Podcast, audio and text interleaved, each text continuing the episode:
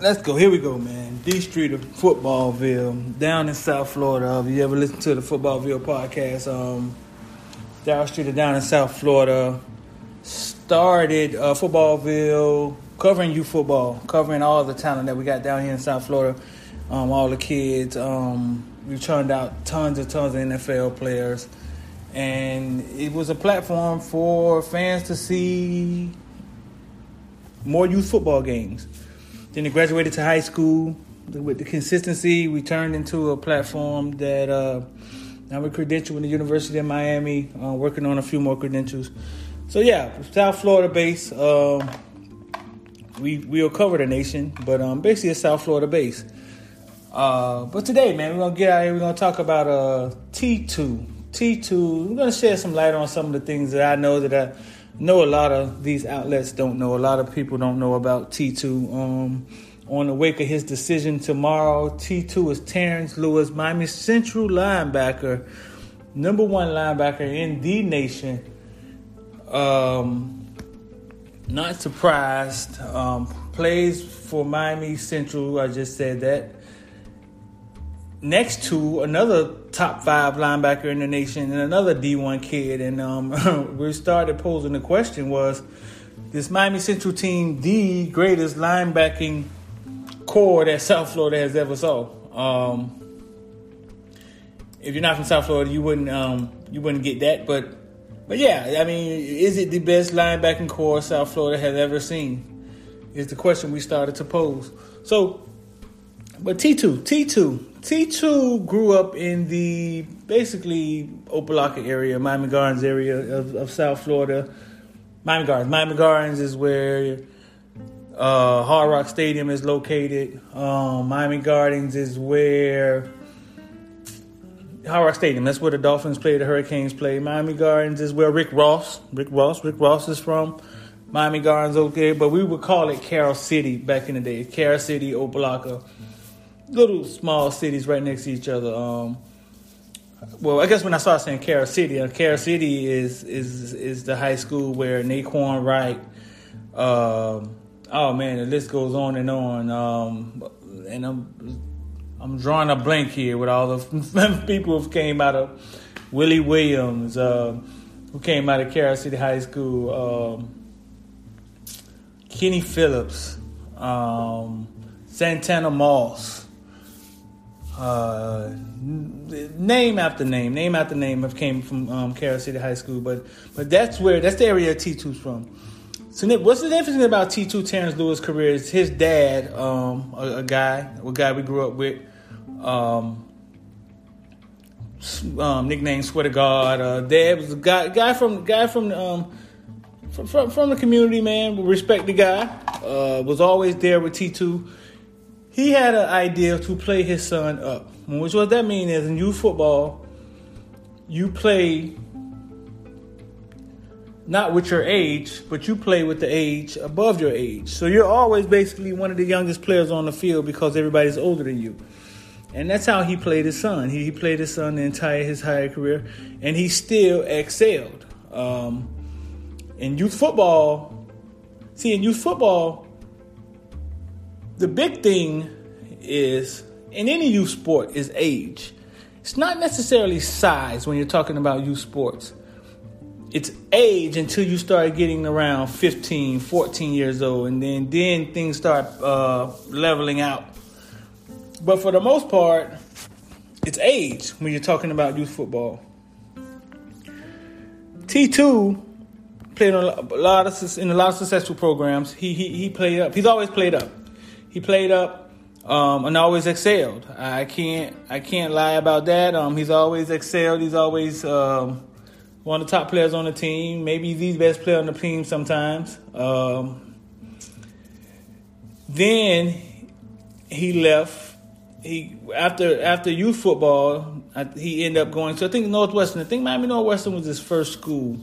I remember um, Dad used to be at Central a lot, but I think he ended up at Northwestern at first. Um, played for Northwestern, won state championships. I think he won one or two. Um, uh, got on the map, and I think the number one linebacker in the nation thing. If I'm, if, memory serves me correct, we came from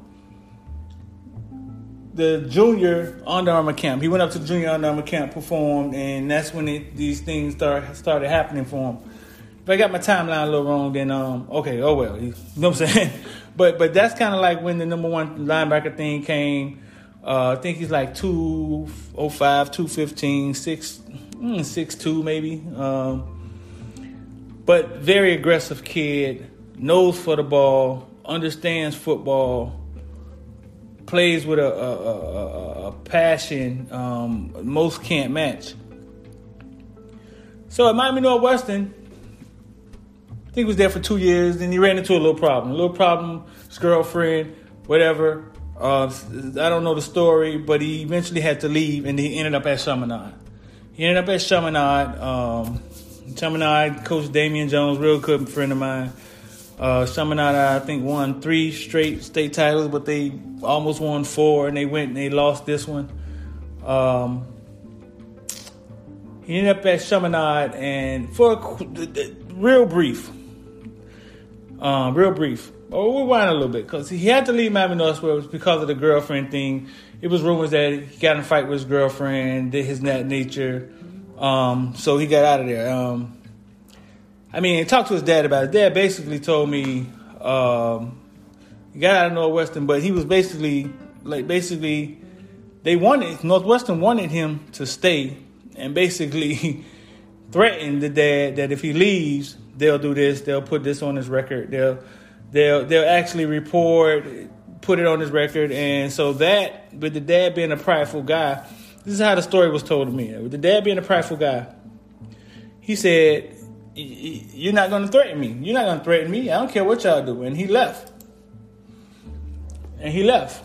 Um, so he said he ended up um, the, the, things ended up being put on his record and, and on the school record and uh, and that nature. But uh, so that's where they went private. So they went to a private school because at private schools you can have more control over what's going on.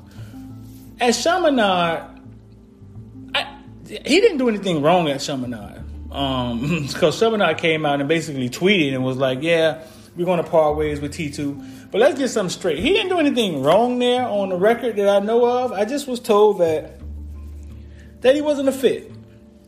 He wasn't a fit with the program. Like basically what he was used to wouldn't work at Chaminade. I mean, you can kind of read into that. You know what I'm saying? Like he he, he it wasn't a, he, wasn't a fit. Um, and I was told this early when he was at Chaminade. So he leaves Chaminade, ends up at the word was that he was going back to Northwestern. Then he ended up at Miami Central. Boom.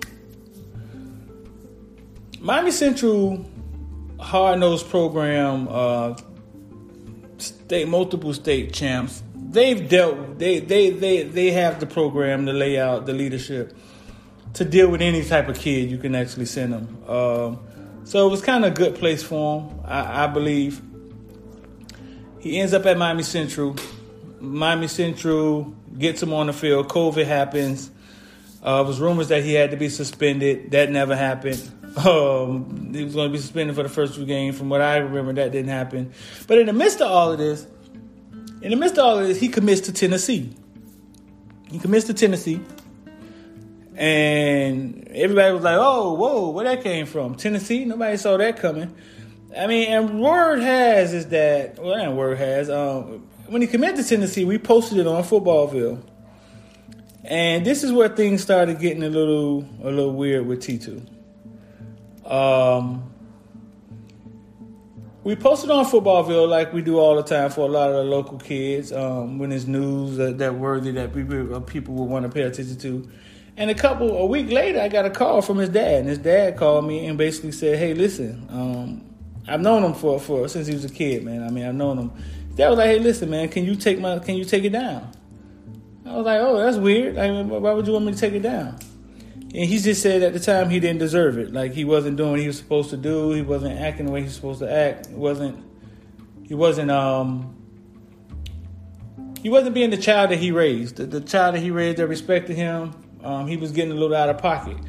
So I took it down. I mean, I, I took it down. I totally understand that, and I think Dad's a smart guy. I think Dad was utilizing the things that the things that hurt him to get to get at him to try to get his attention. Um, so we did. We took it down at the time he was committed to Tennessee, um, and Dad just wasn't happy how all of that unfolded. I mean, that's just what I'll say. I'll say with that. He wasn't happy with all how all that unfolded. He wasn't there. I don't think his mom was there when he committed. Um, I'm, I'm, I'm not sure. You know what I'm saying? How this happens, but commitments like verbal commitments are verbal commitments. There, I mean, that's just what they are. They don't hold a lot of weight, and a lot of those offers don't hold a lot of weight. Um, so time went on, and T2 gets on the field with Miami Central. Um, and it's a weird season this year because in South Florida, only fans that come to the game was family. So nobody really got to see Central and T2 and this linebacking corps that, that we spoke of that may be the best we ever saw. Nobody really got to see it because there was no fans. They would they could only see it from from highlights, footballville, things of that nature. That was the only way they would be able to see it. Um, so so this year is kind of like a wash when it comes to a lot of things. It's like we wouldn't five years from now, if I was to say they had the best linebacker corps, nobody would remember it. So we, it's going to be hard to argue, and that's how things are. You know what I'm saying? It just, it's going to be hard to argue. Um, so, okay, so now he's committed to Tennessee, and then he, he decommits from Tennessee. And everybody thought he was a Miami lock. I got a picture of him throwing up the U, Miami, and uh, with, with, with, a friend of mine. Um, and then somehow Maryland jumps in the picture. Maryland jumps in the picture. And he puts out his top two, Maryland and Tennessee. And my take on that was not the fact that Maryland and Tennessee was his dream schools. That wasn't my take on that. My take on that was is that colleges were starting to get a whiff of that T2 wasn't being a model citizen off the field, or maybe acting a little awkward, or, or whatever was going on with him. And that's how it ended up being Maryland, Tennessee. Um, then Miami jumps back in the fray. Miami jumps back in the fray and starts fighting for him, showing him attention. I think his dad's a big Miami fan. I think his uh, mom may have other interests and that's where the tornness come from. Um, I spoke to some of his coaching staff. Coaches said he's just trying to make the perfect decision, and we were just trying to get off to him and explain to him that the perfect decision uh, doesn't happen. You make a decision, you go to the school, and then you make it the perfect situation, and that's how. And that's how it should be done. Um, there's no picking the perfect school. You can pick the perfect school, and a lot of time these coaches get new jobs the day after signing day. So there is no picking the perfect the perfect school. You know what I'm saying? That's that's just not how it is. Um, so now, so so so fast forward up, and we're here. Tomorrow, he makes has to make a decision what school he wants to go to, and he has his final two: Miami and Maryland. And honestly, we have friends in the program, friends around the program. We have uh, uh, people we speak to, and because of the awkwardness that is going on in T2 life, a lot, a lot, of, nobody really knows what he's going to what say tomorrow. And, and, that's being honest with you. We usually get insight on kids. We always know somebody that knows somebody, uh, we, and we get insight on kids. Nobody really knows what T2 is going to say tomorrow. And however it happens, um, whatever he says, somebody's getting a really good linebacker a, a real good kid, a leader, a, a straight baller, South Florida baller. Um, that they're just going to have to show attention to, show attention to him, and, and help him navigate through the next three years at, at, their school. Now, a conversation that nobody ever wants to have is this. We all come from different backgrounds. I mean, I, I grew up. My dad was uh, died when I was twelve. He was on drugs heavy drinker. Um, abused my mom. Um, growing up in the struggle, and and a lot of a lot of people from the inner city, from the hood, they think that it's normal to grow up this way. and we accept it as the norm. And don't a lot of times don't think about the toll it take on us as adults or as young teenagers. And it does. So a lot of I know a lot of fans can't relate to these kids sometimes, but this is a conversation nobody wants to have. You can't relate to them because you can't relate to their struggle. And when it starts playing out in real life, you don't want to deal with that. You just want to deal with him making tackles on the football field. That's all. Now, I don't know what T2's struggle was, but I know he grew up in the hood just like the rest of us, and a lot of our stories are similar. Um, so, what I'm saying is this he's a kid. When you were 18, I'm sure you couldn't figure out what pair of shoes you want to wear, let alone what college you want to go to. Whatever decision he makes tomorrow, I just hope he be successful. The fan in me wants him to be a king. But Footballville, Daryl Streeter, the media guy, I just hope he be successful. I would like to see the kid succeed. And that's real talk. Um, so tomorrow, after he makes a decision, we'll put up a we'll do a show after he make a decision and, and we'll go from there. But all I'm saying is is right now the decision he's going to make is in the balance. And if somebody tells you they know, well, just ask them where then, because I've, I've asked around everybody out in the community and the coaching staff, and they don't know where he's going. they don't know where he's going.